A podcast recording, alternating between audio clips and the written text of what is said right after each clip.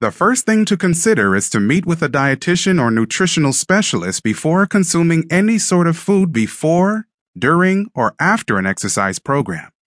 The other important thing to consider is to not consume any sort of food within 90 minutes of a prolonged and or intense workout. The reason why one shouldn't consume food is because all of the blood that is needed for muscle is currently being used in the digestive system.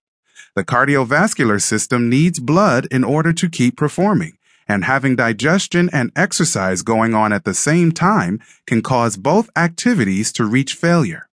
This failure can result in throwing up or reaching a fatigue point within a short period of time after beginning a workout. When your digestive system is working, an expansion of blood vessels will need to occur near the digestive